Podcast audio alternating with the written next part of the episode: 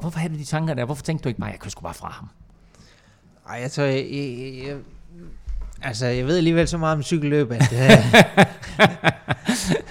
Uh, Er du tænkt, Greg, Greg, ham slår Greg jeg. van Avermaet, han har alligevel... Hvad slår han til daglig? Jo, han kan egentlig godt slå en Peter Sagan. Slår jeg en Peter Sagan? Mm, På en det, er god ikke, dag. det er ikke sket så mange gange.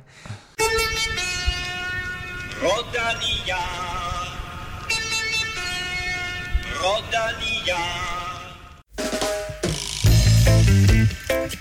Bye.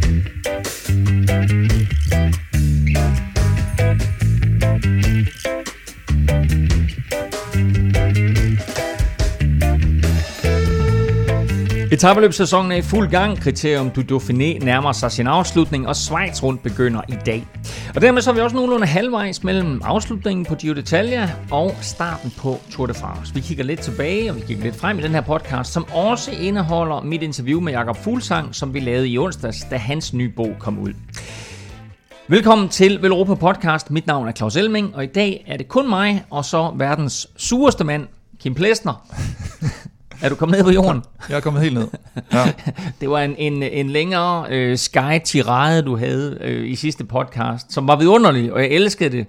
Og øh, der var rigtig, rigtig mange, som øh, også har kommenteret på, på den der tirade, Kim. Så det kan være, ja, vi skal have noget ja. mere af det. ja, mere tirade. Mere, mere, mere tirade, mere ballade med Sky. Øh, det kan få dig op i det røde felt hver gang, eller hvad? Nej, det synes jeg nu ikke. Jeg synes, det, det var bare lige det var bare lige sådan lidt overraskende input for dig, der lige fik mig til at, at, at synes, at det var lidt uh, sådan PR.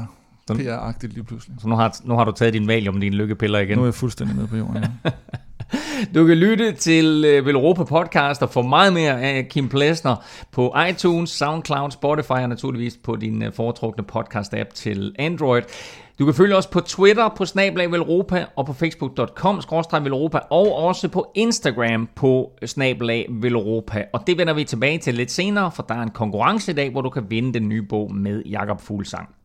Og så vil vi naturligvis som altid rigtig, rigtig gerne, at du fortæller dine venner, og familie og netværk om Velropa Podcast, så vi kan komme ud til endnu flere cykelinteresserede danskere. Så snart de detaljer er overstået, så begynder rytterne at kigge frem mod Tour de France, men der ligger altid to løb imellem de to store etabeløb, nemlig Criterium du Dauphiné og Schweiz rundt. Sidste år, der vandt Jakob Fuglsang jo Criterium du Dauphiné. Han stiller ikke op i år øh, og forsvarer sin titel, men stiller dermed op i Schweiz rundt. Til gengæld så er løbet i Dauphiné i år totalt domineret af Team Sky. Først så førte Kwiatkowski, og nu fører Grant Thomas, og der er andre, som har blandet sig der også. I lang tid, der lå de faktisk 1-2-3 i den samlede stilling.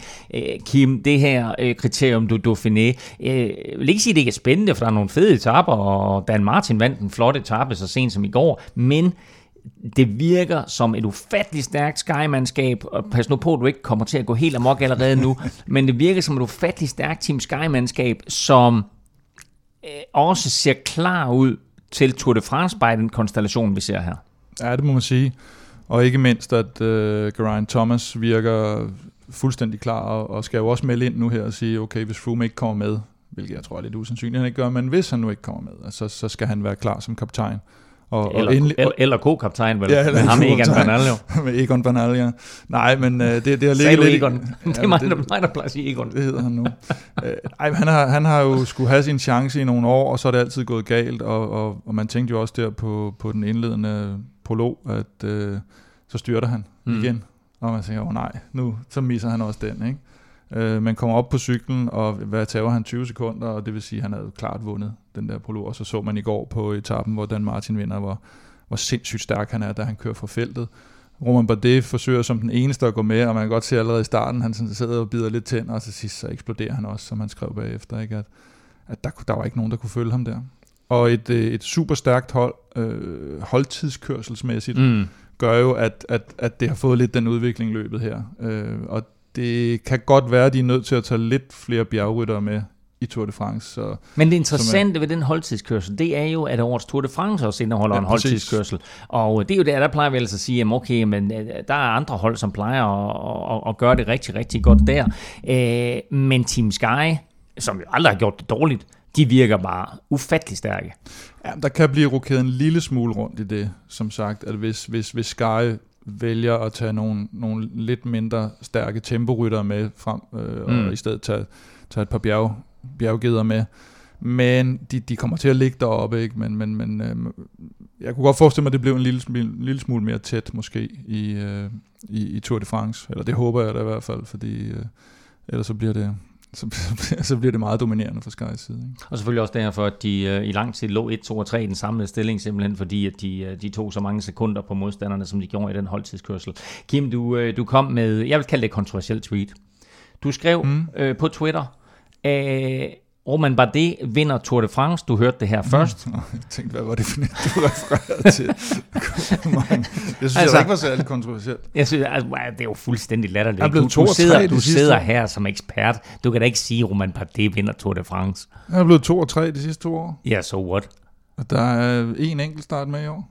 Ja, og? Ja, og de har et stærkt hold. Det viste de så ikke lige i Dauphiné. Ej, men prøv at, altså, okay, altså helt alvorligt. Nej, jeg, Øh, tror, ja. jeg, jeg, tror, jeg tror, hvis... Lad mig sige det på en anden måde. Jeg tror, hvis Roman Bardet skal vinde Tour de France, skal det være i år. Og det vurderer du ud fra? Jamen ud fra netop ruten, at du har, du har en holdtidskørsel, og du har et, øh, et øh, AG2R-hold, som faktisk er ret stærkt, har fået øh, Tony Galopin ind, og har øh, Dillier, som øh, blev to år efter Sagan i, øh, i øh, Paris-Roubaix. Du har øh, Oliver Narsen, som kan hjælpe ham på brostenene, og du har Bardet og Villamot. Øh, Men netop det der med brosten Kim, det kan jo blive hans akilleshæl, fordi det er ikke en etape eller terræn, der passer til ham. Ja, det ved jeg sgu ikke. Øh, Hvis vi nu så Strade Bianche, det er sindssygt. Det er faktisk- det er rigtigt, ja. hvor Det er han, ret øh, ja. Der kører han også. Han er, han er, han er en vedløber jo. Ja. Altså det, han er en lille smule undervurderet i det, og kan køre også andet end etabeløb, og, og jeg synes, jeg har fået meget stor respekt for, for, for netop det der sådan lidt Nibali-agtige, at, at, at du også stiller op Mm. i nogle andre ting. Ikke? Øhm, og så, så har, tror jeg, det er som min personlige holdning, at, at franskmændene eller ASO har, har designet ruten lidt til, at hvis der er en franskmand, der skal vinde, så skal vi ikke have så mange enkeltstartskilometer, vel? Så, så du har den afsluttende enkeltstart, og så har du den der Det skal være en, en, en rute, hvor øh, bare det har mulighed for at vinde, og hvor, ja. hvor Thibaut Pinot han ikke øh, falder sammen efter 20 dage. Ja. Ja, jeg tror nu, Pinot kun kører efter, efter etaper her, men øh, efter den Giro, han var igennem. men øh, jeg, jeg, jeg tror, hvis det skal være, skal det være her, og jeg tror egentlig, han har en færre chance for at, at, at gøre det. Og, og nu så man i Dauphiné, han, han mangler lige det sidste, men det, øh, han, er, han er deroppe af, og, og det er måske meget godt ikke at komme ind øh, med fuld knald lige og være klar til etape 1 i turen. Og jeg har haft den fornøjelse faktisk at interviewe Roman Bardet et par gange, og øh, ikke bare er han en øh, utrolig behagelig fyr, øh, og en øh, franskmand, som et taler godt engelsk, og to har lyst til at tale engelsk i modsætning til mange af de andre, både franskmænd, italienere og spanier. Øh, men så har han netop det her, som du siger også, den der vedløber-mentalitet. Øh, du kan se det på ham, altså det er nærmest, du ved, som Bjarne Ries med frod ud af munden, øh, når han kommer op over et bjerg, og han har givet alt, hvad der overhovedet var i ham. Øh, så øh, hvis, hvis øh, han skal vinde en tur, så tror jeg, du har ret i, at det skal være i år. Men derfor synes jeg stadigvæk, at det var et fuldstændig latterligt tweet. Når du øh, hører det her, så øh, kører rytterne ud på øh, den sidste etape af kriterium du Dauphiné, og samtidig så, eller slutter Dauphiné søndag, det slutter først søndag. Tror, det er sådan, Ja, øh, men der øh, har du i hvert fald mulighed for at se, hvem øh, der slutter på toppen af kriterium du Dauphiné lige nu, der sætter altså ud til at blive Grant Thomas. Men her i dag lørdag, der begynder Schweiz rundt, og det er med en spændende dansk deltagelse, fordi det er der, vi har Jakob Fuglsang med, og han får følgeskab af to andre danskere, Mag- Magnus Kort og øh, Jesper Hansen, som formodentlig, forhåbentlig begge to også stiller op for Astana til øh, Tour de France, øh, og forhåbentlig også sammen med Michael Valgren, men Valgren kører altså i øjeblikket Dauphiné. Kim, øh, det her Schweiz rundt her øh, har udover øh, Jakob Fuglsang øh, et par rigtig andre spændende navne, dem vender vi tilbage til lige om lidt, men hvordan ser du det faktum, at Fuglsang ikke forsvarer kriterium du Dauphiné, men i stedet for stiller op til Schweiz rundt? Ja, men det var jo... Jeg, jeg mener, jeg snakkede med ham om det, at de, de, de ville teste noget holdtidskørsel i Schweiz rundt faktisk øh, med, med turholdet, og det var også derfor, det var lidt underligt, Valgren kørte Dauphiné og sådan noget, men det, det havde vist ikke rigtig fået en forklaring på. Øhm, men, men ellers så er det jo noget med, at, hvor, hvor ligger det i forhold til Tour de France, og, og Schweiz rundt ligger med samme øh, hvad hedder det, tidsinterval i forhold til Tour de France, som Dauphiné gjorde sidste år. Øh, så, så jeg går næsten ud fra at det er derfor. Og der er i hvert fald mange der har, af de store navne, der har valgt, der har valgt Schweiz. Vi har også øh, andre danskere med i løbet. Vi har øh, Christoffer Juel Jensen med for Mitchelton Scott, vi har Søren Krav Andersen med for øh, Team Sunweb, og så har vi altså også øh, Mathieu Brechel med for, øh, vil du sige navnet? Nej. Team EF Education First Drapac Powered by. Powered by Cannondale. Ja, det er fedt. Det fylder hele trøjen. Nå, vi kalder, hvad kalder vi dem EF?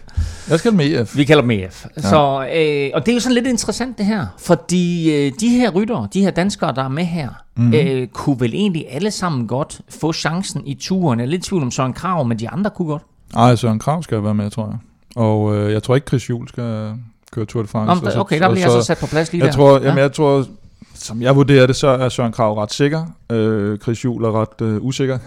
Eller, så vidt jeg ved, skal han ikke køre tur i hvert fald. Og, øh, og Matti er stadig inde i billedet, men ikke... Øh, de, de plejer jo det også. Jeg tror, de, jeg tror, de plejer at være altid de sidste, der offentliggør deres, øh, deres turhold, faktisk. Hvem? Øh, Team EF, EF Education First Jonathan. Waters team. øhm, og det er sådan lidt pissirriterende, men øh, det gør de vist. Så, så det kan være, at vi skal vente længe på at se, om han, øh, han kommer med. Men det bliver altså ganske, ganske interessant at se, øh, hvilke danskere, og hvor mange ikke mindst, øh, der kommer med øh, til turen. Lige om lidt, så kan du høre øh, vores interview med Jakob Fuglsang, og der øh, siger han mellem linjerne faktisk, at det her det bliver altså et mandskab, et Astana-mandskab, med både Jesper Hansen og Michael Valgren og Magnus Kort. Øh, det er selvfølgelig ikke fastlagt endnu, men øh, det var umiddelbart, hvad, vi lige, øh, hvad jeg synes, jeg fik ud af det interview med, med, med, Val, eller med øh, Fuglsang, som du kan høre lige om lidt. Øh, Kim, det her, altså, hvis, man, hvis man kigger ned over listen, der er selvfølgelig en, en, en Richie Porter, og der er et par andre store navne, Peter Sagan er med, Joni Sagire, øh, Arno, øh, Arno de, øh, Demar, som selvfølgelig er sprinter, men, men også kan tage et par etaper. Øh, men hvis man kigger på Team Sky, der er ingen Chris Froome, mm. der er ingen Egon øh, mm. Bernal. Øh, det her, det virker som et, et løb, hvor, jeg ved ikke, hvad det er, Team Sky har tænkt sig med det her, men altså, øh, de har Golas, de har øh, Dul, Sivakov, Enau, Ian Standard, Christopher Halversen og Diego Rosa med. Det er ikke sådan et hold, som man mm. tænker, øh, okay, det her det, det, det er en eller anden form for forberedelse til turen. Hvad vil Sky med det hold her? Nej, det virker som om, at de har sagt, at dem, der skal dem, der ikke har kørt Giro og skal forberede sig til, til turen, de kører Dauphiné, og, og netop så hviler man de fleste af dem, der kørte Giro, og så, så, så giver man nogle andre chancen i, i Schweiz rundt. Schweiz rundt har også øh, faktisk de senere år været sådan lidt nede i en bølgedal rent, øh, hvad skal man sige, deltagermæssigt, hvor det har været Dauphiné. Øh, nu kommer de lidt tilbage her, men øh, det, det, det svinger meget, hvad, hvad, hvad holdene bruger de forskellige løb til. Vi har en øh, Bauke Mollema, vi har mm. en Nairo Quintana, vi har en uh, Joe Dombrowski, uh, Steven Kreuzweig. Joe Dombrowski? Ja, Joe Dombrowski. Hvorfor nævner du ham? Fordi jeg godt kan lide ham. Kan du godt lide ham? Hvad er der på med ham? det ved jeg ikke. Hvad skal vi forvente så? jeg, kan, altså, jeg, jeg, jeg, jeg, jeg, jeg, synes faktisk, han er, jeg synes faktisk, han er en sjov rytter at se på. Jeg synes, der sker altid okay. noget interessant omkring ham. Øh, men ham jeg, ham, jeg egentlig ville frem til, det var Steven Kreuzweig, ja. som vi jo ikke rigtig har set noget til, øh, sådan rigtigt, eller hørt noget til, mm. siden at han smed øh, Giroen for et par år siden. Øh, er han sådan en rytter, som vi skal til at holde lidt øje med igen, og så sige, øh, øh, altså han har noget potentiale, som er uforløst? Ja, men det, han er helt sikkert, øh, jeg, jeg tror i hvert fald, at han selv øh, satte sig rigtig meget på Tour de France. Øh, problemet for ham kan lidt blive, at de har jo Primoz Roglic, som sidste år vandt en etape, og som, som bare bliver ved med at lægge på etabeløbsmæssigt. Og jeg godt måske kunne forvente, skal have chancen nu også øh, klassementsmæssigt. Øh, så der kan godt opstå sådan lidt, hvem af de to skal man egentlig køre for på, øh, på Lotto NL Jumbo. Og det er, det er jo faktisk en, en, en ganske interessant betragtning. Nu er, øh, hvad hedder han, øh, skihopperen, hvad hedder han? Roglic. Roglic for pokker. Øh, han er ikke med øh, mm. her i, i Schweiz rundt, så, så der bliver vel kørt for Kreuzweig her, og måske også hans chance til at, at vise, at, øh, mm. at, at han er tilbage i Fordums storhed. Øh, men hvis man kigger ned over det her, og de her navne, jeg har nævnt, og ikke mindst Tom Dabrowski, så, øh, altså, så er der selvfølgelig nogle store kanoner imellem. Men er det her er det et løb, hvor vi kan tillade os at have store ambitioner på Jakob Fuglsangs vegne? Yes, nu har jeg ikke nær kigget sådan ruten, men, men øh, det virker lidt som om, at der ikke så meget bjerge med, og der er en del øh, enkeltstarts øh, kilometer, og det, det kan godt være, at den bliver lidt for svær at, at vinde for ham i hvert fald, men øh, han, han skal jo være deroppe og, og, og vise, at han er, han er klar til Tour de France. Noget top 5 stykker eller noget måske, ikke vil jeg sige. Er det ambitiøst nok på Veloropas vegne?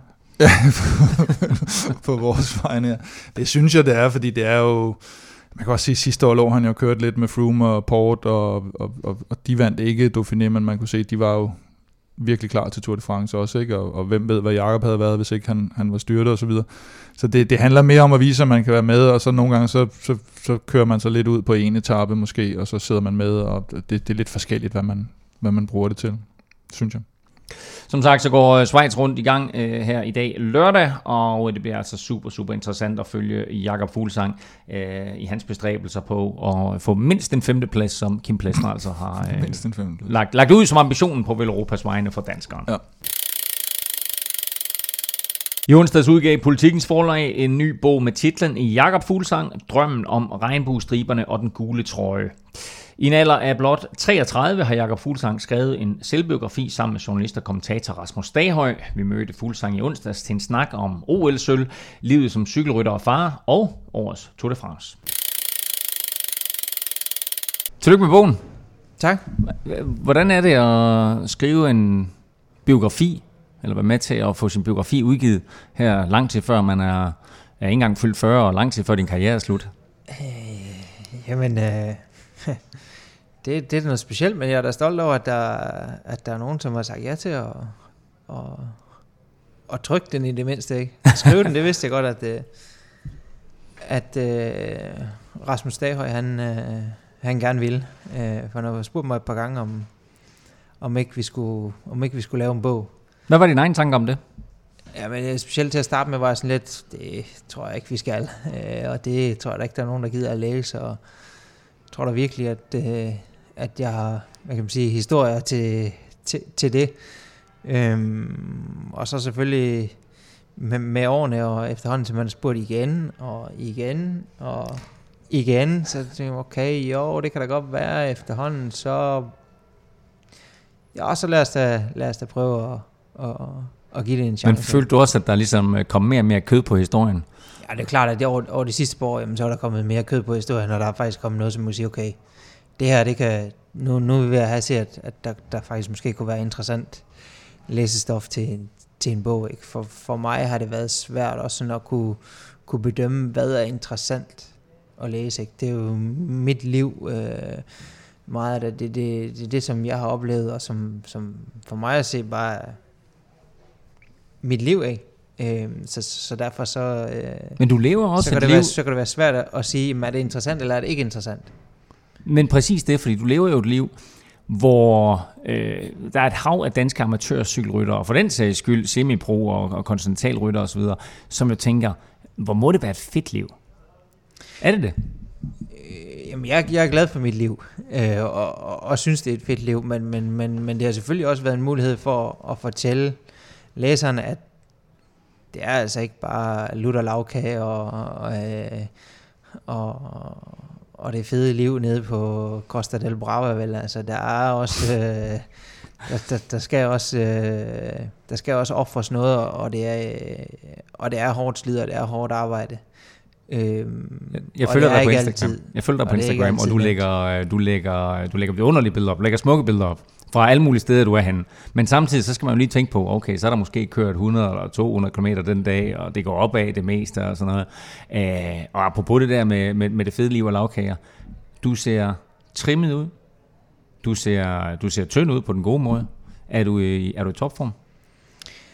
Forhåbentlig er jeg ikke helt i topform endnu, men, men, øh, men lad os sige, den, den, den sidste træningslejr på Tenerife, hvor jeg sad 16 dage op på den her vulkan, hvor der ikke sker noget som helst, og, og langt væk fra f- familie og, og, øh, og den lille pige derhjemme, ikke? Jamen, øh, så, øh, så synes jeg, det, det går godt, og, og vægten den er også ved at være der, hvor jeg, hvor jeg er tilfreds. Nu skal, nu skal den bare holdes, men, men det er klart, at øh, hvad, der kan, hvad der kan smides, det, det er kærkommen ind til, så, så, så, længe der stadigvæk er, så længe der stadigvæk er power i benene, men øh, det, det, det tror jeg på, og jeg tror efterhånden, at jeg har fundet en, en balance, hvor, hvor det kan lykkes for mig at komme ned på en, på en god kampvægt, øh, uden at jeg mister, mister for meget på, på poweren. Ikke? Og lad os lige få Øh, dataene på plads. Du er hvor høj? En øh, 83 på en god dag, Jeg skulle lige sige, det er på en god dag. ellers så 82. og hvad, hvad, hvad, hvad var du? Jamen, øh, nu vejede jeg i øh, forgårs vejede jeg 67,5. Og hvad, er, det, er det også målet for turen, eller skal du lidt længere ned? Ja, hvis, jeg kan, hvis jeg kan starte turen på, på den vægt, så, så vil jeg egentlig være, være godt tilfreds, men det er klart, kan jeg komme et, et, et kilo længere ned, så, øh, så, så vil det være endnu bedre, men, men det vil så også være et kilo mindre, end, end jeg varede i, øh, i Dauphiné sidste år. Øh, og har jeg den vægt, jamen, så ved jeg, at så kan jeg køre med øh, de allerbedste opad. Ikke? Øh, så er det klart et kilo mindre, hvis, hvis vatten er de samme, jamen, så kan det være, at man kan køre frem. Og, det, og det, det, det, det, det, det er sådan set målet, ikke? Jeg skal ikke kun køre med, men jeg skal også køre frem.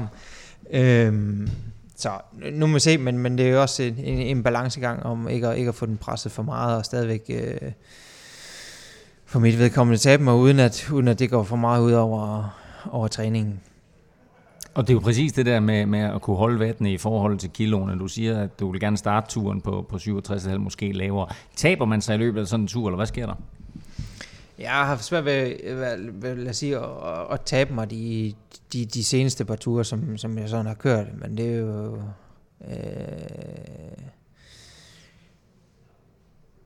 det er måske ikke, fordi man ikke bliver tyndere, men, men kroppen den ophober også noget, noget væske i, i, i form af, at musklerne de er, er smadret og sådan noget. Men, men, øh, men, men øh, ja, derfor så vil jeg egentlig gerne være startturen på den vægt, så det ikke var noget, jeg skulle hen og, og forsøge at, at tabe mig i, i, i turen. Øh, men altså, ja, vi, vi, vi får se.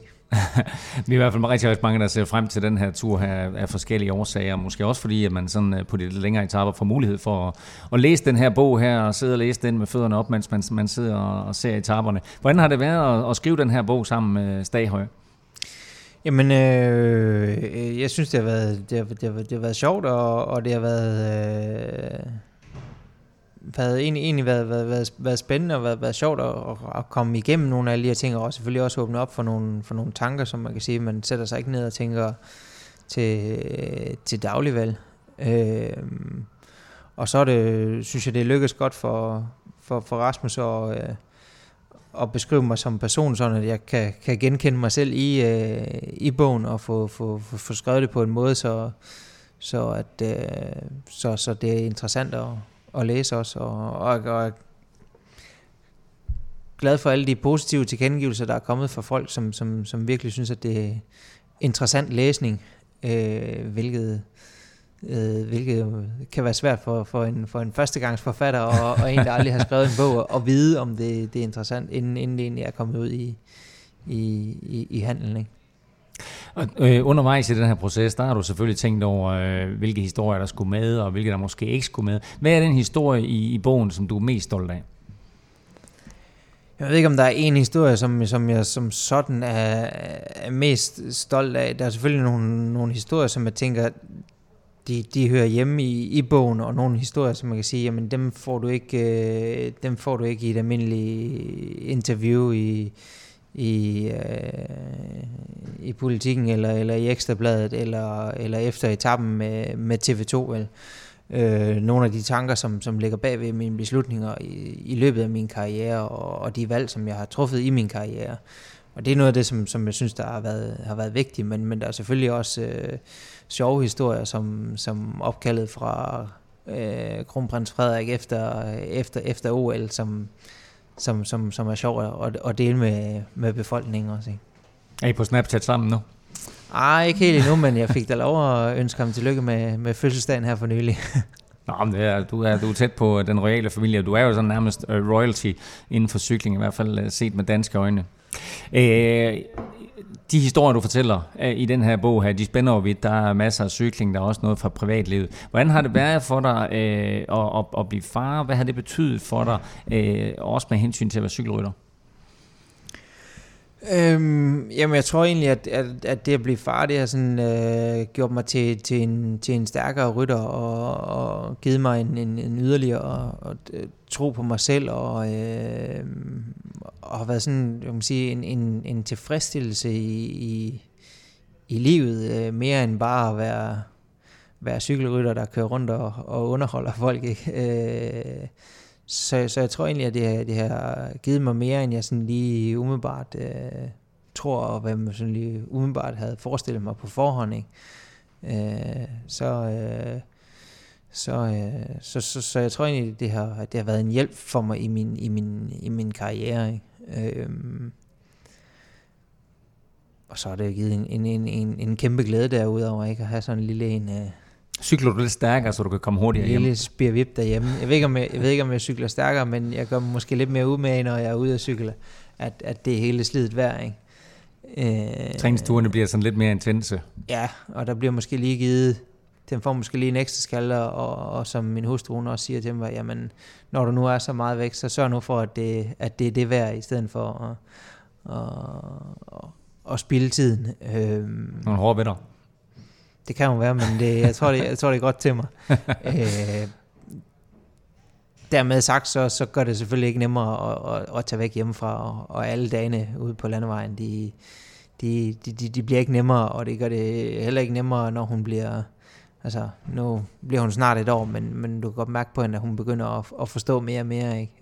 Øh, og jeg kan også høre på mine kollegaer, at, øh, at afsavnet det bliver, det bliver større og større øh, efterhånden, som de bliver ældre, så, så det, det ændrer da helt sikkert noget, men, men øh, for nuværende, der, der, der synes jeg, det, det, har været, det har været positivt. Øh, på det sportslige plan, der er der selvfølgelig også et, uh, masser af historier. To af de mere interessante er naturligvis som dine sejre, uh, eller man kan faktisk ikke kalde den ene for en sejr, men du fik trods alt lov til at komme på skamlen uh, ved OL. Uh, og allerede i omslaget, der er der beskrevet, hvordan du sidder med nogle tanker i opløbet med Greg van Avermaet ved OL, og, mm. og, og tænker, uh, giv hans kæde knækker, eller der sker et eller andet. Uh, hvorfor, hvorfor havde du de tanker der? Hvorfor tænkte du ikke bare, jeg kunne sgu bare fra ham? Ej, tror, jeg, jeg, jeg, altså, jeg ved alligevel så meget om cykelløb, at... Er du tænkt, Greg, Greg, ham slår Greg van Avermaet, han har alligevel, hvad slår han til daglig? Jo, han kan egentlig godt slå en Peter Sagan. Slår jeg en Peter Sagan? Mm, På en god det er, ikke, det er ikke sket så mange gange. Øh, nej, jeg vidste godt, at han, han, øh, han højst sandsynligt var den, var den stærkeste i, i, i, I, en, i, en, i en trion der, ja, og, og, og i spurten, så derfor så var jeg godt klar over, at formentlig så skulle der et uheld til, hvis ikke han, hvis ikke han skulle, skulle vinde, men det skal stadigvæk køres til stregen, ikke? Så, øh, så det jo stadigvæk med at give den, give den alt, han havde, og, og forsøge at komme, komme så godt ud af situationen som, som muligt. Øh, han knækkede desværre ikke kæden, men... Øh, men du kom stadigvæk på skamlen ved et OL og fik den første danske medalje øh, ved det OL. Øh, altså, vi har hørt masser af historier om, øh, både fra dig selv og fra andre, hvor, hvor, hvor vigtigt det her det var for din karriere. Men kan du prøve at sætte nogle ord på, hvad det har betydet for dig at vinde den OL-medalje? Jamen, jeg tror, altså i, i, i første omgang, det har, det har været et, et hypervigtigt resultat. Ikke? Øh, derudover så er det vigtigt sådan for mig mentalt i forhold til, at jeg inden øh, OL måske havde haft nogle lidt, øh, hvad kan man sige, øh, mislykkede, op, mislykkede oplevelser i forhold til, til, til Shio, der ikke rigtig blev til noget, og, og en, en, en tur, hvor jeg også havde fået lovning på, på lidt mere, end, end, end hvad jeg egentlig lige fik lov til, og hvor jeg tænkte, okay, måske var det tid til at, at ændre fokus lidt, for, for at gøre det helt nemmere for mig selv, ikke? I, i stedet for at blive skuffet over at blive lovet en ting, og så, og så blive brugt taktisk øh, på, på en anden måde i, i løbende. Øh, og så med OL-resultatet beviste jeg øh, ikke mindst over for mig selv, at jamen, hvis jeg faktisk tror på det, hvis der er nogen, der hjælper mig øh, som, som, som, som til, til OL-løbet, og, og med den fantastiske opbakning, som jeg fik fra vores relativt lille danske landshold, ikke? Jamen, så, så lykkedes det faktisk at, at lave et, et, et kæmpe resultat, øh, som gav mig tro på, at jeg skal ikke bare køre rundt som, som hjælperytter. Plus, at det åbnede øjnene op, tror jeg, for, for holdet, øh, til at sige, okay, nu når Nibali han, øh, han tager væk, jamen så behøver vi måske ikke at, at gå ud og investere med det samme i en, i en ny klasse mangesrytter. Vi kunne faktisk måske prøve at se, hvad vi kan, kan drive det til med Jakob. Øh, han har trods alt vundet en, en, en OL-sølvmedalje. Øh, så det er jo sådan også lidt mit held, kan man sige, og, og har derfor været med til at være et, et, et kæmpe vendepunkt, tror jeg. Nibali er væk. Ardo er væk. Nu er det dig, der bliver fokuseret på. Første omgang på Schweiz rundt, øh, og naturligvis er det sommer til, til, til turen. Æh, hvad betyder det for dig nu at vide, at nu er det 100% dig, der bliver kørt for? Ja, det, det, det, det er selvfølgelig betryggende, og det gør kun, at der, der, altså, der, der er større arbejdsro, ikke? og, og øh, det er ikke sådan, at jeg, jeg skal bevise først i Dauphiné, øh, og sidste år kørte jeg måske, eller øh, kørte jeg godt i Dauphiné, også fordi, at jeg skulle også lidt bevise, at jeg var, at de kunne godt sidestille mig med, med Ardo i turen, ikke? at det ikke blev igen ligesom øh, året for inden i, i Shion, hvor ah, men det var kaptajn sammen med, eller Nibali er kaptajn, og du er anden kaptajn, men og kan få lov at køre, og så til sidst så bare blive brugt i et taktisk spil i stedet for. Øh, så det at kunne få lov at, at køre 100% som kaptajn, det, det, det, det, eller have ligestillet kaptajnroller i, med, med, med Fabio. Det var ligesom det, som jeg kæmpede for os sidste år i, i, i Dauphiné. Og som måske også gjorde, at jeg var lidt langt fremme formmæssigt i forhold til, hvis man kiggede på, på turen. Så derfor så håber jeg i, i år, at jeg lige kan, kan time den lidt bedre, så jeg kommer lidt mere bagfra øh, og, og, og kan starte med at, at ramme topformen, når vi, når vi når til, til juli måned i stedet for. Som det, som det ser ud nu, så vil du også kunne have øh, en, en hel del øh, danskere med på det hold. Hvor meget betyder det for dig, at der er så stor en dansker enklave på Astana? Men det er ikke fordi, det betyder, altså for mig som personligt, så meget, at der er sådan en øh, dansker enklave på, på Astana. Jeg tog til holdet og, og var den eneste, og, og, og, og mit italienske blev rigtig godt på, på, på, grund af det. Og det kan kazakisk, eller hvad? Mit kazakisk er stadigvæk lidt rusten, men, øh, men jeg kan da, kan da et par enkelte ord. Øhm, men det er helt sikkert fedt at, at have, have så mange danskere med på, på, på turholdet. Øh, også fordi, at jeg ved, at jeg kan, kan stole lidt 100% på dem, øh, og at de vil, de vil ofre sig for mig øh, 100%. Så, så det, det, er jo, det er jo altid betryggende at vide, ikke? Og, og at jeg ved, at jeg har øh, tre mand formentlig, som jeg kan, som jeg kan stole, øh, stole lidt 100% på. Ikke? Og som, som kan hjælpe mig i, i forskellige situationer også. Det er ikke kun, det er ikke kun på fladbanen, men der er også Jesper Hansen til at, som, som gerne skulle sidde som en, hvis ikke sidste mand, så, så en af de sidste i, i bjergene, ikke? og som, som kan blive utrolig vigtig også. Så lige have en, der sidder og snakke lidt med der, inden det for alvor går løs. Ja, det er ikke sikkert, at vi kommer til at sidde og snakke så meget lige på det tidspunkt, men, men inden da forhåbentlig. Øh, og til aftensmaden, så er der lidt, lidt, lidt, lidt god stemning, men øh, jeg tror nok, vi skal, vi skal klare for, for god stemning alligevel. Til sidst her, så øh, lige et sidste spørgsmål om bogen, øh, Jakob. Øh, der er masser af historier i bogen. Hvad for en historie er der ikke i bogen, som vi burde have hørt? Er der noget snart? Hvad for en historie, der ikke er i bogen?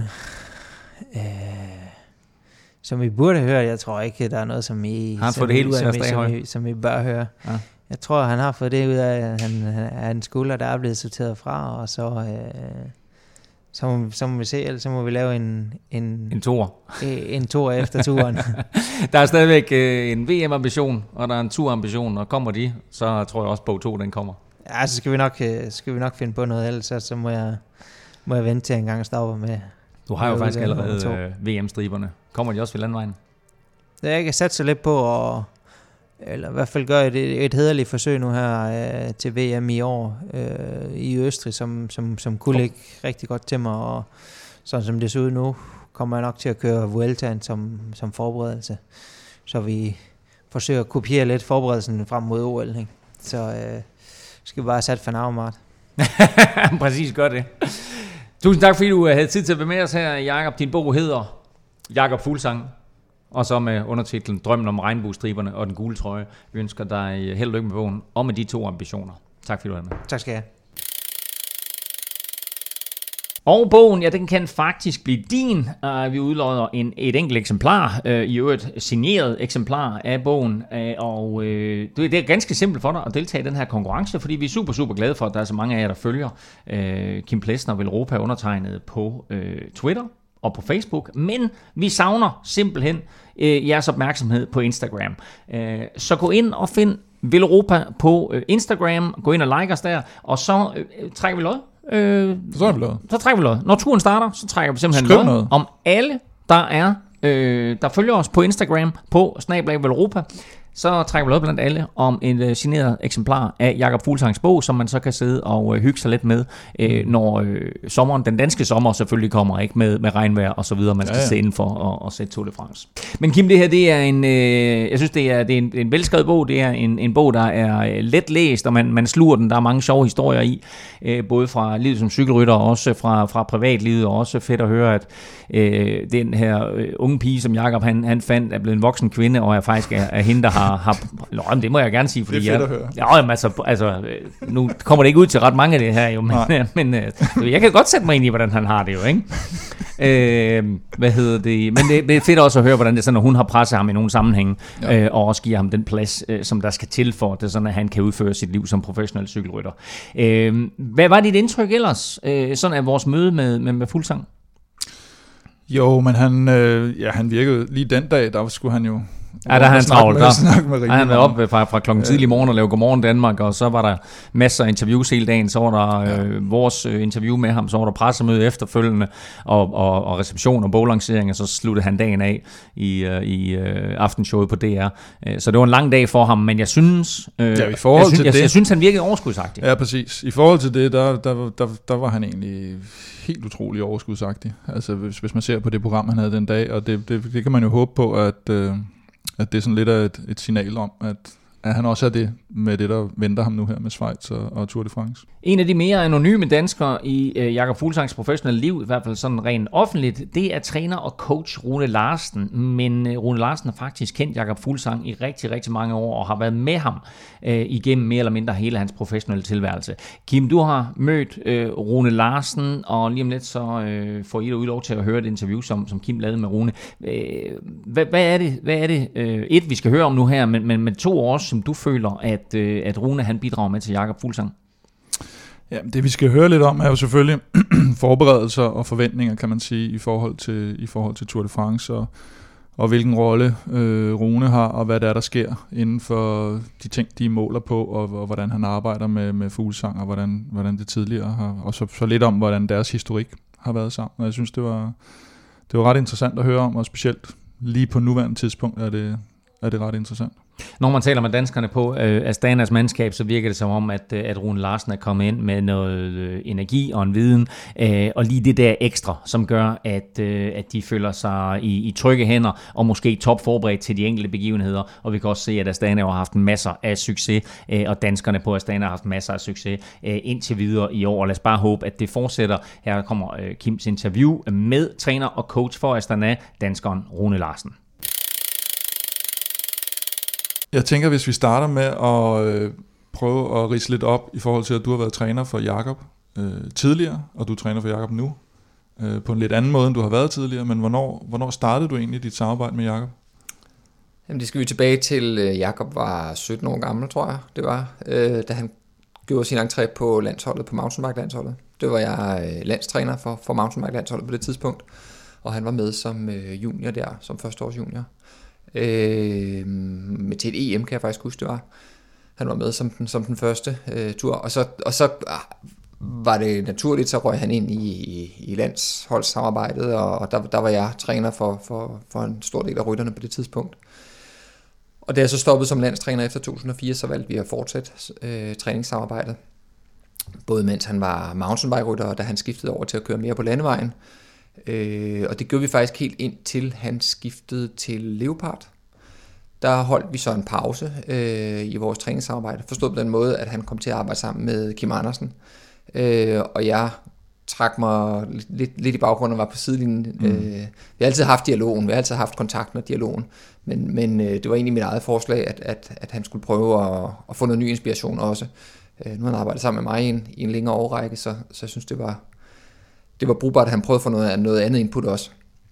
Og det var så sådan i en, i en periode, og så på et tidspunkt efter, jeg tror det var midt under øh, Vueltaen øh, et år, så sagde jeg til ham, at jeg synes, der, der er nogle huller, vi skal prøve at arbejde med. Jeg kan se, der er nogle, der er nogle ting, som vi kan, gøre, vi kan gøre bedre, end det du får lavet nu. Og så tog vi, tog vi arbejdet op igen. Og hvornår er vi, hvor, hvor er vi henne der, cirka? Wow. Øh, det, det, det, det fortaber sig sgu lidt i, øh, okay. i glemsen. Jeg kan faktisk ikke huske præcis, hvornår det var. Det var, ja. mens han stadig var på, på Leopard. Okay. Øh, eller hvad det hed på det tidspunkt, det kan jeg egentlig ikke ja. engang huske. Og så skiftede han jo til Astana, og så havde han en periode der, hvor han var, var under Slongos ledelse. Slongo, som også Ja. ja. er træner for, for, for Nibali, Nibali. øh, som, som primær træner, og jeg var sådan på, på siden som, som sekundær træner. Det vidste de godt fra Astana, det var, det var de med på. Mm. Og da Nibali så skiftede væk øh, før, øh, før øh, 17-sæsonen, så fik vi grønt lys til at arbejde tæt sammen der, øh, sådan uden, uden Astanas indblanding. Ja. Øhm, og nu er det så en ny situation igen, i og med at jeg er blevet ansat på Astana som træner for en, for en gruppe af rytterne og for, med ansvar for nogle bestemte områder. Ja. Og hvem har du ud over Fuglsang? Jeg har jo de danske ryttere, ikke? Valgren ja. og øh, Jesper Hansen og Magnus Kort. Og så har jeg Oscar Gato og Lars de Vrese og Jan Hirt og Hugo Høle fra Canada. Fra Canada, ja. Ja. Så det er meget øh, det er en del af klassikertruppen, må man sige, ikke? Øh, I forårsklassikere-folkene der også. Og det, det, det er det også. Ja, øh, ja det, det, det er rigtigt. Altså, det er jo egentlig virkelig blandet, ikke? Fordi der er jo... Altså, de danske rytter er jo... Ja. Der er jo også flere etabløbsrytter iblandt, vil jeg mene. Ja. Øh, og ja, Hugo er en rigtig god... Øh, hvad hedder det, hjælperytter, og, og, og har gjort det rigtig, rigtig godt i de etabløb, han har kørt som, som en rigtig lojal og god hjælperytter. De Vrese, han er nok en, en ren forårs, Ja. forårsrytter, ikke? men Gato har jo også kørt både det ene og det andet, så, Ja. så, så der, det er nok lidt blandet. Og så får du jo så får du alligevel nogle stykker med til Tour de France, hvis det går, som, som, øh, som de fleste forventer. Får du, skal du så ned eller hvordan, hvordan bliver din rolle under turen? Jamen, jeg skal være med under hele turen. Ja. Øh, så jeg, skal, jeg kommer til at være, en- være en del af, af Astana, Astana Cirkuset under Tour de France. Ja. Øh, og det, der har jeg jo en, en række opgaver som træner under løbet, øh, som, som er isoleret til at være, være træner øh, og coach i den periode. Ja. Og der går, du, du sidder ikke i sportsdirektørbilen, vel? Altså, du, du, du, du er med sådan, du var med rundt i, i Jamen, hvad jamen, skal jeg man sige, en- quotation. Ja, men Men jeg, jeg har ligesom, der er ligesom to funktioner. Den ene er, at jeg kører som udgangspunkt altid foran cykelløbet, øh, Ja. ja. 20-30 minutter foran cykelløbet, og, og melder ind til, til sportsdirektørerne, hvad der, hvad der kunne være interessante øh, okay. passager eller hændelser på, på, på ruten. Øh, og det kan jo være alt fra vindforhold til øh, små veje, som vi ikke kendte, eller øh, et, træ, der rager halvt ud over vejen, eller hvad pokker det kan være. Eller en, altså, det, det kan være hvad som helst, som, som kan være interessant for rytterne at vide, for at undgå enten uheld, eller undgå at blive fanget øh, i en forkert position. Øh, og nu, lige snart cykelløbet så er, er færdigt, så går jeg i gang med at lave analyser af, af rytternes data, og samler sammen til at lave en rapport til, øh, til sportsdirektørerne. Og det er en rapport, der sådan går på, hvordan deres arbejde har været, selvfølgelig på baggrund af alle de data, som, som jeg kan analysere på. Hvad de har lavet af arbejde, om de har disponeret kræfterne på de rigtige tidspunkter, på de rigtige måder, om øh, en, en kvalificeret vurdering af, hvordan, at, hvordan deres friskhed er i forhold til de næste etapper, og, og, og eventuelt også et, et input på, hvordan deres almene helbred er. Mm. Og det, det kan vi faktisk, efterhånden med de data, vi kan samle sammen, kan vi faktisk komme rigtig godt afsted med det. Ja, for der må være sket en masse. Altså inden for de sidste fem år måske, eller sådan noget. I, i, Ja, og jeg vil sige, det accelererer mere og mere lige nu. Ja. Ja. Øh, altså, jeg vil tro, inden for et års tid, der kan vi, der kan vi næsten forudsige, om folk bliver syge to, to eller tre dage frem i tiden. Jamen, det er faktisk rigtigt. Ja, Ja, ja. ja. Altså, det var sådan under Paris, der, der var der en bestemt rytter, som, som, øh, som jeg sagde til sportsdirektøren, efter at analysere data, øh, over et par dage sagde jeg til dem, nu skal I høre, hvis, hvis I, I presser ham på den, på den, der var en lang stigning, de skulle op over. Hvis I, hvis I tvinger ham til at køre med forrest der, så tror jeg sgu, han, øh, så tror jeg sgu ikke, vi får mere ud af ham i det her cykelløb. Mm-hmm. Fordi han, bevæger, han er lige på kanten af at være slidt op, eller være syg, eller noget. Og det gik nøjagtigt, som jeg havde øh, forudset. De, de valgte at, at, at presse på. De skulle have det sidste ud af ham, jo.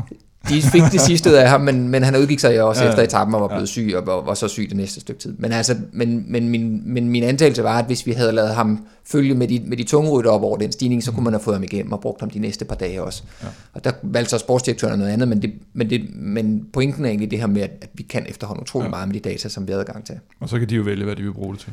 Det er jo det. Ja. Det, er deres, det er deres prioritering. Det er ikke, det er ikke mig her. Så jeg, jeg kommer med en, en, en indstilling, eller hvad man skal sige, og så, Mm. og så er det sportsdirektøren, der træffer det afgørende valg. Og nu er der jo meget fokus på, på Jakob Fuglsang selvfølgelig i forhold til Tour de France øh, sidste år, og, og mange, eller ikke mange år, men i hvert fald i nogle år har, har han sådan lidt skulle kæmpe med at, at, at, at gøre sig fortjent til en rolle øh, i Tour de France, eller være sidestillet med nogen, eller sidste år var det jo med Ardu, der lige pludselig opstod lidt noget fnider med, ikke? og øh, hvem, hvem er det egentlig, der har hvilken rolle. Og i år, der, der, der virker den sådan mere lige til. Øh, har det også haft nogen indflydelse på den måde, I har, har forberedt Jakob til, til turen på? øh, nej, ikke så meget i forhold til vores arbejde, nok mere i forhold til de frustrationer, der har været rundt omkring Jakob. Ja. Øh, sidste år var der jo oplæg til, at Jakob skulle have kørt turen som kaptajn, og så var det, som du siger, så kom Ardo lige pludselig ind i billedet, fordi han ikke kunne køre Sion, øh, på grund af, et, øh, et, af en skade eller et, et, styrt, han havde. Så i år er det bare meget rent, altså der er ligesom Jakob som, som den primære kaptajn, og der er ikke andre.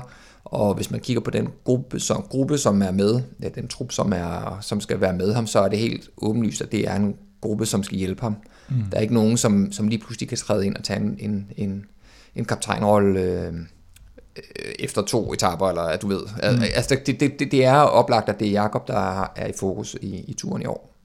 Og men jeg ved, at Jakob selv har sagt nemlig, at sidste år, der var han jo også nødt til at bevise noget i Dauphiné for eksempel. Så hans form måske skulle toppe lidt tidligere, hvor i år kan han jo sådan tillade sig mere at sige, nu har jeg den her rolle. Topper i formen lidt senere så i år, eller, eller hvordan, øh, hvordan med det? Vi vil rigtig gerne forsøge at gøre ham endnu stærkere fra nu kører hans vej til næste uge. Øh, øh, vi vil selvfølgelig rigtig gerne fortsætte hans udvikling derfra. Det tror jeg også sagtens, vi kan. Øh, jeg vil sige, at han er på et rigtig højt niveau nu, men, mm. men det er også et udtryk for, at hans bundniveau er ufattelig højt altså, han, han er virkelig, virkelig stærk, og han har også været stærk i, i foråret, uden vi egentlig har sådan rigtig pint ham, øh, sådan rent mm. formmæssigt. Så, så jeg er helt sikker på, at vi kan, vi kan bygge videre. Man skulle lige på historien fra sidste år. Øh, altså, han kørte jo Dauphiné, og så havde han jo de samme tre uger, som der er fra Schweiz til, til, til turen starter i år her. Men der fik han jo altså lige et barn, som, som, mm. som godt kan skabe en lille smule ravage i de ja. flestes liv, tror jeg nok. Øh, så, så, hvad hedder det? så man skal bare lige have det med i historien, hvis man sådan evaluerer på, var alting perfekt mellem Dauphiné og Tour de France? Øh, nej, hvis du mm. får et barn, så er der ikke noget, der er perfekt. Så, så går det, jo, det er så perfekt. Det er formentlig mm. perfekt at få et barn, men, men i forhold til en, til en turforberedelse, så er det selvfølgelig også en forstyrrelse. Og der har vi, vi jeg, jeg ved ikke af, at der skulle komme flere børn inden for den næste måned tid. Men det har vi ikke hørt noget om i hvert fald. Så skulle, øh, så skulle Lulu virkelig have, have skjult det godt. Øh, nej, så, så, så jeg tror, vi kan, vi, kan, vi kan koncentrere os bedre i den periode, der er nu fra, fra Schweiz slutter til frem til turen. Ja. Og hvad har du, hvad har du forventninger til? At tage Schweiz først, altså er det samme forventninger som i Dauphiné, at han skal køre med om sejren, eller, eller bliver det mere forberedelse i år? Han skal i hvert fald vise, at han har niveau til at være blandt de tre bedste. Eller mm. fem, tre, fem bedste, ikke? Altså, men han skal, ja. han skal, han skal ligesom, det, og det er jo lidt det, som, som, som mange af rytterne bruger de der forberedelsesløb til. Det er jo at få sådan en pejling på, okay, er, er jeg med i toppen her, eller er jeg for langt fra? Mm. Øh, skal der trænes som, som en i helvede øh, frem mod turen, eller skal jeg forsøge at, at balancere formen, hvor den er, eller altså, hvad, hvad skal man? Mm. Og, og derfor kan man sige, så vi har egentlig lavet en plan for, hvad der skal ske i rent træningsmæssigt fra nu og frem til turen starter, men, øh, men det bliver også sådan, at når, når Schweiz er færdig, så, så tager vi det hele op og, og til revision og, og ser på, hvad skal vi så nu? Altså, ja. hvad, hvad er det reelt, vi skal for at arbejde nu her? Jeg synes, man nogle gange har set nemlig nogen, der kører de her forberedelsesløb, at de så ikke kører klassement, men så tester de sig selv på 1, 2, 3 udvalgte etapper, netop at se, har jeg mm. niveauet til at gå med her, og sådan noget, ja. og sidde med blandt de. Er, er det for farlig en, øh, en måde at gøre det på, altså i forhold til, eller hvordan ser altså, du? Hvis man ser historisk på det, så kan man sige, så, så dem, der kører stærkt i Tour de France, de kører jo også stærkt i de der forberedelsesløb. Mm. De er blandt de bedste i forberedelsesløbene. Øh, altså man skal jo evaluere øh, altså man skal jo evaluere lidt i, øh, på, på, på sådan tidligere procedurer, og så, det skal man jo evaluere lidt i, i, i, den, i den rigtige tid. Mm. Og der kan man sige, der var måske en, en tid øh, til, til, tilbage, hvor man, hvor man gjorde nogle andre ting fra, mm. fra et, øh, fra et Schweiz rundt, kun, eller tur, ja. Dauphiné sluttede frem til en tur. Øh, og der, kan, der er vi bare et, et andet sted i dag. Der mm. er cykelverden et andet sted, og det synes jeg jo selvfølgelig er til det bedste. Mm. Men, men det betyder også, at det der med at lave et, et kvantespring fra Dauphiné eller Schweiz øh, tre uger før Tour de France, til at køre som fra, fra altså køre middelmådet i Tour de France eller, i Dauphiné eller Schweiz, også til at køre som motorcykel Tour de France, det sker jo ikke. No. Øh, og jeg vil sige, det er jo sådan helt, helt grundlæggende, så ser man jo, at øh, der er selvfølgelig forskel på, hvornår rytterne er i, i deres bedste form, og hvornår de er i deres dårlige form, men dem, der har et højt niveau, de har jo et højt niveau hele tiden. Mm. Der er jo ikke, der er jo ikke, der er jo ikke, altså, der er jo ikke 20% forskel på, om du kører øh, et løb, hvor du er sådan i, i mellemform til, til der, hvor du topper. Ja. Og det kunne man måske anderledes på en, i, et andet, i et andet tid. Ja.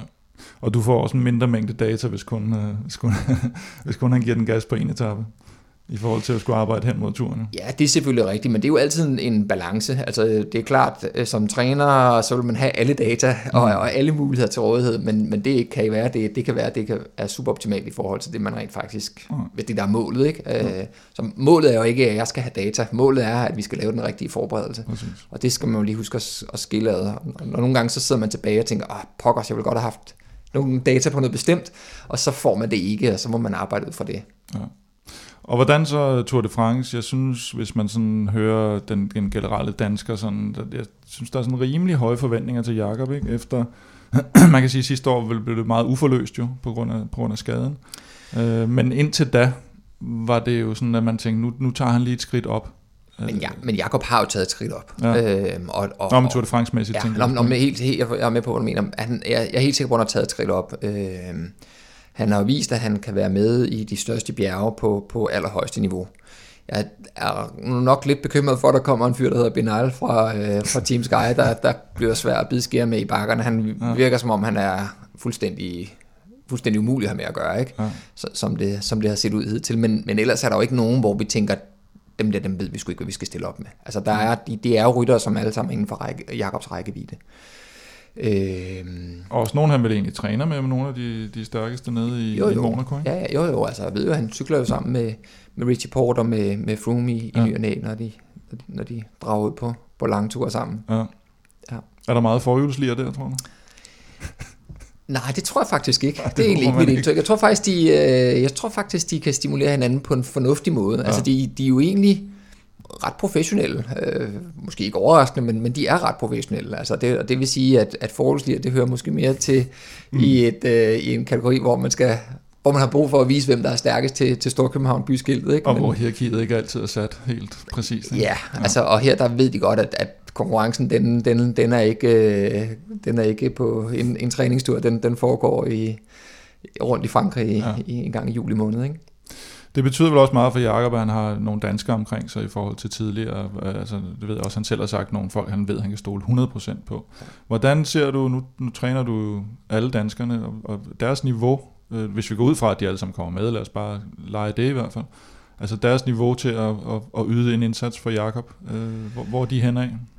Altså rigtig, rigtig gode. Altså jeg tror faktisk, de fire danske ryttere er de, dem, der er de mest sikre på holdet, øh, som det er lige nu her. Der, der er et par pladser, som nok kan være som nok kan være sådan, som måske stadig er lidt flydende, øh, men ja, de danske ryttere er der på intet tidspunkt nogen, der har, har haft op til, til, til Mm. debat. Og man kan sige, altså hvis vi tager dem fra en ende af, ikke? altså øh, Valgren er jo en uhyre stærk rytter, og en meget, meget vigtig og, og, og, og god rytter for, for Jakob.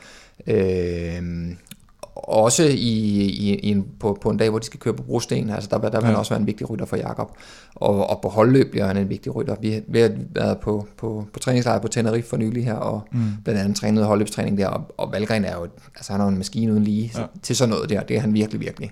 Så det er der, hans vigtigste roller bliver, men også, vel også i sådan lidt mellem, mellemkuperet terræn, eller hvad, eller hvad skal man sige, også men- lidt jamen- til det hårde, ikke? Ja, men han får jo han får en super vigtig rolle til at passe på Jakob Mm. på, på alle de etapper, der ikke er bjergetapper. Og, og Valgren har jo faktisk løftet sit niveau markant, har nogen måske opdaget. Ja. Øh, også til et niveau, hvor han faktisk godt kan være med på, på, på, på bakkerne ret langt hen ad vejen. Mm. Ikke på finalestigningerne, og ikke på de allerstørste, men, men langt hen ad vejen kan han være med. Jesper Hansen gør det virkelig, virkelig godt. Og, og så sent som i, i sidste uge, hvor vi øh, i søndags, da vi rejste hjem fra, fra træningslejr på Tenerife, så, så, så der sagde han, at han, han mente aldrig, at han havde været så stærk, som han er nu. Mm. Og det understøttes også af de tal, vi kan sidde og kigge på. Og så er der Magnus Kort, som jo også har vist i, i foråret, at han er en utrolig stærk rytter, og en super lojal rytter også. Mm. Og så har, er der et par stykker af dem, som også har, har mulighed for at gøre noget selv, hvis, hvis der er plads til det, kan man sige. Ja. Ja. Øh, og der tænker jeg specielt på, på Magnus øh, i, i et par afslutninger, og Valgren også, hvis, hvis øh, der kunne være basis for at sende ham ud i, i nogle udbud. Det er lidt, det er lidt hårde afslutninger. I de lidt hårdere altså, afslutninger, Så ja. ikke bare rent sprint, selvfølgelig. Ja. Jamen, det lyder sgu da godt. Mm. Så øh, positiv.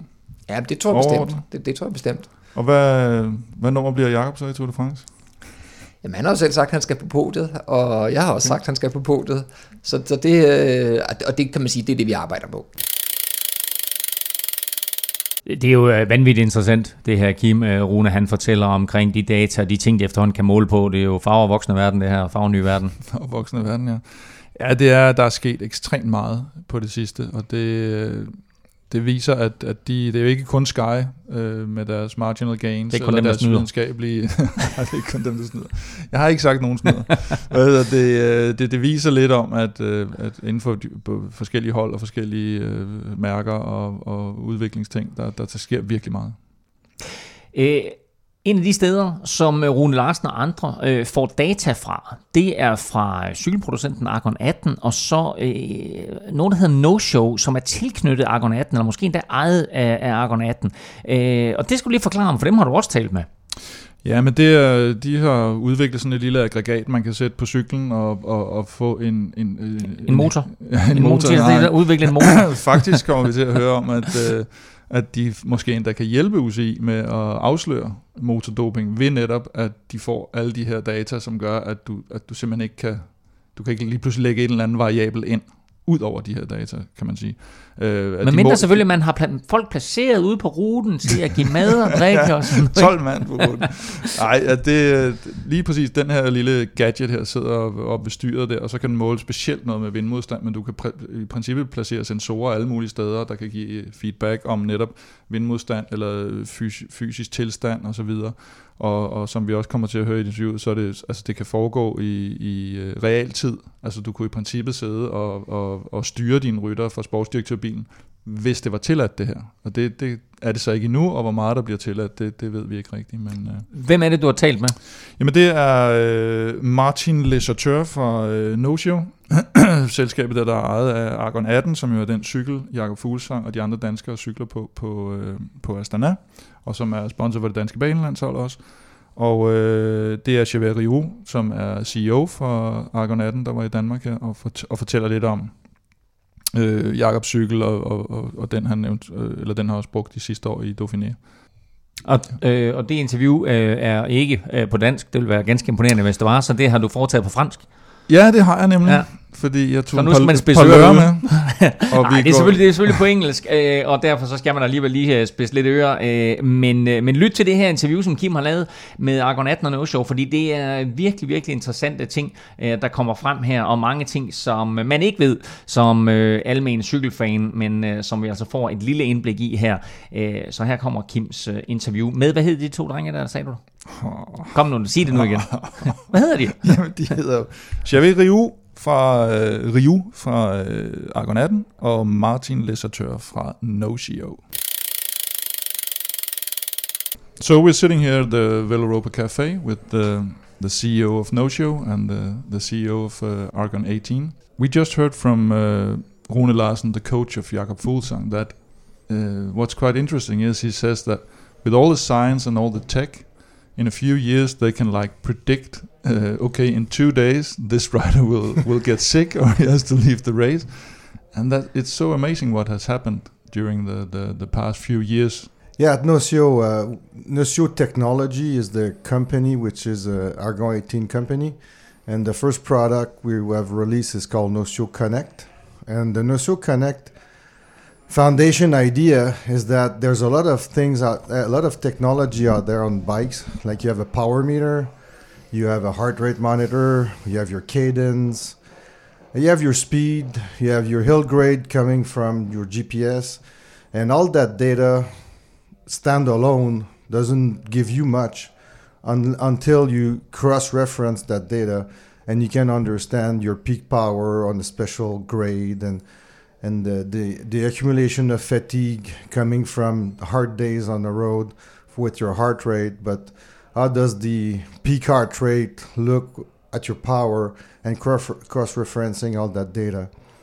There was one big piece of data that was missing when you try to isolate the variables in technology. Mm. We like to do that. it was the wind, the fa- the wind factor. Uh, how much resistance from the wind are you fighting? Because we understand how much resistance comes from the road, from the hill, but the, nobody really understood unless you went to a wind tunnel if your position on your bike was aerodynamic or not. Because as we all know, we're at the end of an era where we can make the bike lighters lighter. You know, uh, as a matter of fact, some bike manufacturers have to put weight to be UCI compliant on the bike. So we're getting into an era of aerodynamics. So at Nocio Connect, we now have a product that you can measure what we call the CDA, which is the factor of aerodynamic drag in real time, which that's the number you get when you go to a wind tunnel. But now you get that number live on your bicycle. What that does to you is you can isolate now every every uh, variable that you works against on a bike. So on a bicycle, you basically work against the wind, against the hill, against the road. So all these resistance, wind resistance, mechanical resistance, road resistance, uh, and and gravity resistance can be isolated, and I can give you a number that's your pure performance, you against yourself. If you go out on a segment back and forth, and the wind changes, you don't know if you got better or not. But if if I remove all the resistance variable, I can give you your you know how your body is working. But also, you you could, if you were allowed to, uh, as you say, in real time. Uh, uh, we have a, a team time trial coming up at the Yeah. Tour de France. If you were allowed to, you could monitor how these uh, riders were doing, who should take the next uh, turn, and all that. exactly. Uh, how, how far are you uh, in terms of uh, being allowed to do this? Uh, technologically, we're there. Yeah. Okay, so there's no boundaries in technology. It's the regulation that prevents. Uh, prevent- so, like the UCI will not allow to have more than one accessory on the bike. So No. today, the accessory is the computer in front, like the head unit. You can have a power meter because it's in the bike, so that's okay. But as far as additional uh, you know, pieces of uh, equipment on the bike, we're not allowed to have it on the on the bike. And in training, we actually have been you know using it in training with some t- time trial uh, teams, uh, and so they understand who should be in front for how long, and and actually you know on a um, on the road where you're you're riding in peloton, you're always trying to find the the hole where there's no wind, trying to figure out where the wind is coming. So with Nocio, you can really, I can tell you exactly where the right spot is to to save energy. You know, So you could imagine like a, f- a- a future scenario where the sports director, like, says to the rider, "Okay, move a little to the left, move a little to the right, and, and Yeah. just be, Well, I be can- in his ear." I, I can even give that to you on your on your head unit on your Garmin. Uh, an arrow to the left, an arrow to the right. yeah, yeah, I yeah. can tell you. So, but but telemetry is also not allowed. So Hmm. are not we're not allowed to use data coming from the bike back to the car. So the so the the, the, the guys in the car see live what all the signals from Hmm. your body and your bike, uh, like they do in, in, in F1 racing, for Exactly. instance. So right now it's like giving this information to a coach or to the sports director after Yeah. the race. But you, But you can, you but you're allowed. If, if we were allowed to have the no shoe on the bike during the race, we have a, a Garmin IQ app that gives you the data live on the bike, Mm. just like your power meter. The, but the power meter is hidden in the bike, so it's allowed. Yeah. We could potentially, instead of uh, attaching the unit to the bike, uh, like embed it in the bike, which was the, the original idea from Gervais in 2006 when they introduced the smart bike at, at Eurobike, where everything was embedded in the bike. Uh, and then that would probably be allowed. Mm. But today, it's an attachment to the bike. Yeah. And how do you see, uh, like in, in terms of getting being allowed to to to do this? Do you see any, uh, like, is it? We're talking to the ECI right now. Gervais is talking to the ECI to try to convince them to. Um, to But is it months or years or where where are we? Do you think? I, I wish it would. I would have an answer for you because Yeah. for us, it's as soon as possible. yeah. Uh, the, the, uh, there's also other things that we can do with Nocio, which is an angle we're trying to work with UCI. Is is with Nocio we could we, we can identify uh, what we call electronic doping. So we can Ah, identify okay, yeah, yeah. if if the the rider has uh, aids from an engine or anything on the bicycle, because we have so much data, and the data doesn't lie. Mm. You, you can't put EPO on a piece of technology. No, no, no. So so the data doesn't lie. So all the data we get we could you know identify if there's any aid on the on the bike itself. Yeah. They must be interested in that. So th- that in that part they're really interested. Yes. Yeah. Okay. And as you say, you're part of uh, Argon 18, as uh, that uh, that delivers the bike for Jakob Fuglsang, uh, our great Danish hope. Um, and if you go to like a normal store, uh, can you buy the exact bike that uh, Jakob will be riding at the at the Tour de France? Yes, yes, exactly. All our distributor they can buy uh, buy it and sell it. So it's yes, it's available. It would take maybe some depend the market. Uh, could be a few weeks, few months, but it's it's on our program. Okay. Definitely. So the so the the specific bike that Jakob is using at the Tour will be a customized bike for him, and then later They, it they have a this the the the be a, a specific bike, but only with a different painting. But Mm. uh, actually, we are very proud to uh, to give to the Astana team- the exact uh, stock uh, frame. yeah. There's no special layup, anything like that. So we really have developed a high-end layup for for the pro team, but the consumer can buy the same product. So it's great. Yeah. And you're actually more or less um, sponsoring two Danish national teams, you can say that, because at the Tour de France, probably four of the eight riders will be Danish. And you also have the, the Danish uh, track team. Are you using the, the no-shoot technology also for uh, for the track team or testing? We or? we are looking f- uh, forward to also to have a like we just need to update the uh, the way it works on inside, you know, in Velodrome. Mm. But uh, yes, definitely it could be uh, for the same. Uh, as Martin explained, for to find the best position between the riders, who should be the one first, uh, one second, sorry, third and fourth, and then Hmm. to have the right uh, position for the t- team time trial or team pursuit. It's a definitely a great tool, and uh, our cooperation with the Danish team was great because we only started uh, 15 months before the Olympic Games Mm. and the team got two bronze medals, so it was really nice to, to work. So we feel very close from Denmark actually, Yeah. uh, because of the national team and also uh, there's five riders uh, in Astana team, and Yeah. so that's great. And can you explain a bit about how, how you cooperate with a team like Astana when uh, you develop the bike kind of together? How do you get the feedback from the riders and so on? Yeah, we try to get uh, to work together with the coaches, uh, with of course the athlete and the mechanics. So it, it's like a teamwork, and we bring our engineer, you know, and then we have uh, then we can take into consideration all the the uh, comments and everything. And I can see Jakob is is quite technical, which is good. Uh, among the 30 riders and on any pro team, uh, maybe less than five percent they can give you very very top advice, and they can Mm. really ident- identify it what could be improved and uh, and then maybe you have 20 30 percent of the team they can help little bit and the rest uh, whatever bike they have they're happy Mm-hmm. so that's the way it is but uh, definitely Jakob uh, have put some uh, good input on last year frame and when he did Dauphiné actually uh, we never push the team to uh, because it's ready for the tour that they have to write the new frame for the tour uh, Mm. to to me it's like they need to uh, to get started on it and see how it goes. And it's so important that they feel comfortable before Tour de France. They cannot oblige the team to ride it. So, of course, when you introduce a new uh, new uh, frame, it's always middle of season for the Mm. following year.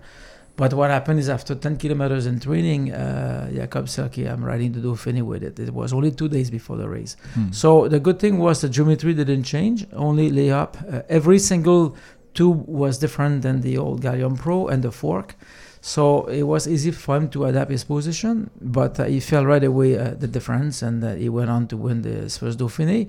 It's a teamwork, so we are the expert, I can say, but we need the input from everyone. And finally, we have high hopes for Jakob Fuglsang. You probably also have that. What, what are your expectations in the Tour de France? What, what, how? I think Jakob can make.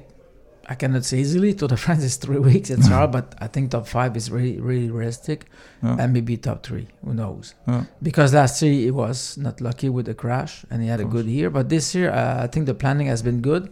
He won some races, you know, uh, and his shape has been controlling. So uh, we expect, and also the team uh, who support him, I think, is a good team. Mhm. Uh, this year with the uh, they had uh, five six new riders uh, so the team is, is well balanced so we we hope uh, he can finish top five and hopefully top three Martin, you agree? Yeah, yeah, and, and you know, and then luck comes in, and Yeah. anything can happen. Yeah. It's a bike race. Og dejligt at høre, at de her to kanadier, de har høje forventninger til øh, Jakob Fuglsang og hans øh, præstation i årets Tour de France. En top 5, måske endda øh, en top 3. Øh, Kim, du nævnte tidligere, at øh, en top 5 var mulig i Schweiz rundt. Nu her, der snakker vi pludselig Tour de France top 5, eller måske endda top 3. Øh, er det her året? Øh, eller, eller er- har vi igen lidt for store forventninger til Jakob Fuglsang, eller er det her netop året, hvor han skal slå til, og hvor han kan slå til?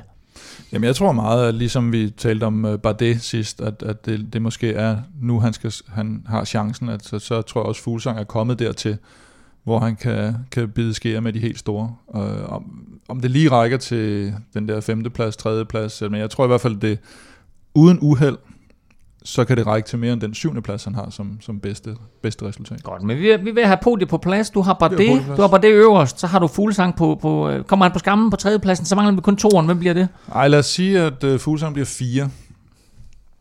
Og så, uh, det er jo slet ikke improviseret det her overhovedet, Ja, nemlig. det er fuldstændig improviseret. øh, og så har vi jo, så har vi, så har vi sgu, så har vi sgu Richie Port. Han må for fanden også altså. Hva? det er så useriøst, det her. Han må, Okay, det, prøv at høre. Nu, nu, Han nu, må undgå godt. Okay, okay, så vi siger, vi siger Roman Bardet 1, og så siger vi Richie Port 2, jeg sagde så ikke, han var to. Jeg sagde bare, han må komme på podiet. på podiet. Okay, fair nok, fair nok, godt. Så, så en Chris, mere, en Chris mere. Froome er to. Okay, så Froome får lov til at stille op, siger du. Godt. Ja. Prøv at høre, det her det var totalt improviseret. Jeg lover, at næste gang øh, du får lov til øh, at lytte til Velropa podcast, og vi taler om Tour de France og et eventuelt podie, så øh, har Kim forberedt sig en lille bitte smule bedre.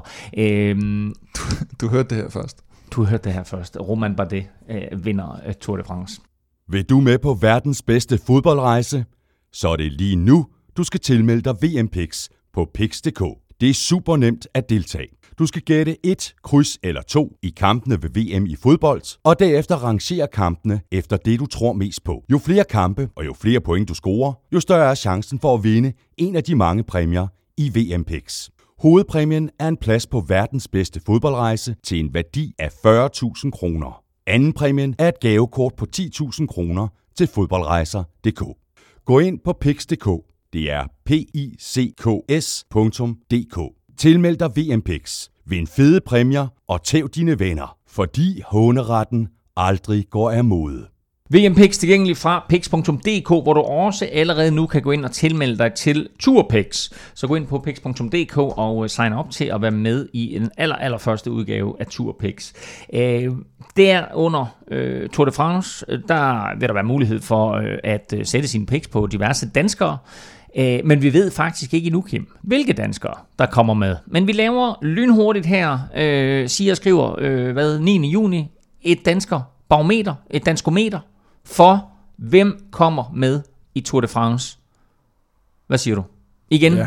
Forholdsvis improviseret. Fire danskere på Astana. Jakob Fuglsang, Jesper Hansen, Magnus Kort, Michael Valgren. De kommer med. Det var fire styks. Så kommer Søren Krav med. Det var fem. Så kommer Lars Bak. Lars Bak kommer sgu nok med. Nej, det gør han. Ja, må ikke han kommer Det gør han. Mørkøv. Mørko kommer ikke med. Du, hvorfor? Nej, jeg tror ikke, Mørko kommer med. Jeg tror, at øh, de har nogle gode lead-out-folk i øh, Rikese, Sabatini, Hodek, Hodge også måske. Åh, ja. Jeg ved ikke lige, om han kommer med, men altså... Og det er Gravire, de skal køre for, og Mørko kørt for Viviani i Gino, Mm. så jeg, jeg, det, det, det, det, det, bliver Det ser ikke måske godt ud. lige- Det ser ikke så helt så godt ud. Godt, vi er på seks i øjeblikket. vi er på 6 i øjeblikket, og Matti? så tror jeg, jeg tror Matti og Jokeren. Øh, Ja. Jeg tror, at Chris Juhl kommer med, Mads P. kommer ikke med. Niklas E. kommer ikke med. Stefan Djurhus. Steven Djurhus er super-jokeren. øhm, nej, men Matti, Ma- Matti er nok den, jeg er sådan, egentlig er i tvivl om, om han kommer med. Godt, så her øh, tre uger før turstart, der øh, er små fire uger faktisk før turstart, så øh, siger vi altså lige nu her, at der er øh, 6-7 danskere. 6-7 danskere, ja. Lad, lad, lad os sige det på, øh, på den måde. Fem sikre, seks sikre, og så måske en, øh, en syver i form af Mathieu Brichel. Vi ved meget mere i løbet af de kommende uger. Øh, tak for god ro orden, Kim. Velkommen. Det var, det var skønt, at der ikke øh, opstod ballade omkring øh, Team Sky. Alt for meget i hvert fald. Kæmpe dag. fan af Team Sky. Jo. Ja, det, det ved jeg. Øh, vi hænger stjerner øh, i dag, hverken til, øh, nej. til, til, til Schweiz rundt eller, eller til andre løb. Men skulle du, du derude have lyst til at hjælpe Vel Europa Podcast, så gå lige ind på iTunes og giv os fem stjerner, for det hjælper altså rigtig, rigtig meget i rangeringen på iTunes øh, og i bestræbelserne på at komme ud til et lidt større publikum i Danmark. Og nu du er inde på iTunes, så vær øh, sød også lige at skrive en anmeldelse. Betyder altså rigtig, rigtig meget for os. Og kom ned og se uh, Dauphiné og Schweiz rundt på caféen. Hallo, du Ja, jo, jo. Ja, ja, Lørdag, sådan søndag. der, ikke? Lørdag og søndag er der, øh, det er i dag og i morgen, øh, der er der øh, Dauphiné afslutning og start på Schweiz rundt, og så kan man i løbet af ugen her øh, følge Schweiz øh, rundt, og naturligvis Jakob Fuglsangs bestræbelser i at nå Kim Plesners ambition på hans vegne om en femteplads. Kom ned på øh, caféen på Frederiksberg øh, og følg cykelløbet. Øh, der, er ingen, der er ingen lyserød GT, og dem har vi ikke flere Der er masser af. af lyserøde GT. Vi har lige købt nye lyserøde Har vi? tonics. Ja, ja. Nå, okay, Der var så, så vi holder fast i det Ja, ja. lyserøde tema ind til turen. Lyserød og gul. Sådan. Skønt. Du kan følge Kim på øh, snabelag på øh, Velropa, det er på Twitter. Øh, husk Instagram. Husk konkurrencen på Instagram. Gå ind og like os på Instagram, og så deltager du i konkurrencen om den nye bog af Jakob Fuglsang, signeret af ikke forfatteren, men, eller skrev Staghøj også sådan en? Nej, det han ikke. Kun ikke. Fuglsang. Vi, vi tog kun Fuglsang. Så en bog signeret af Jakob Fuglsang kan du altså vinde, hvis du går ind på Instagram og liker os der. Det er også Europa, og undertegnet finder du både på Instagram og på Twitter og på Facebook på snabelag NFL Vinder man noget, hvis man liker dig? Ming. Øh, nej, det gør man sgu ikke. øh, tak for nu. Øh, tak fordi du lyttede med. Og for vidderhøren. Thank you.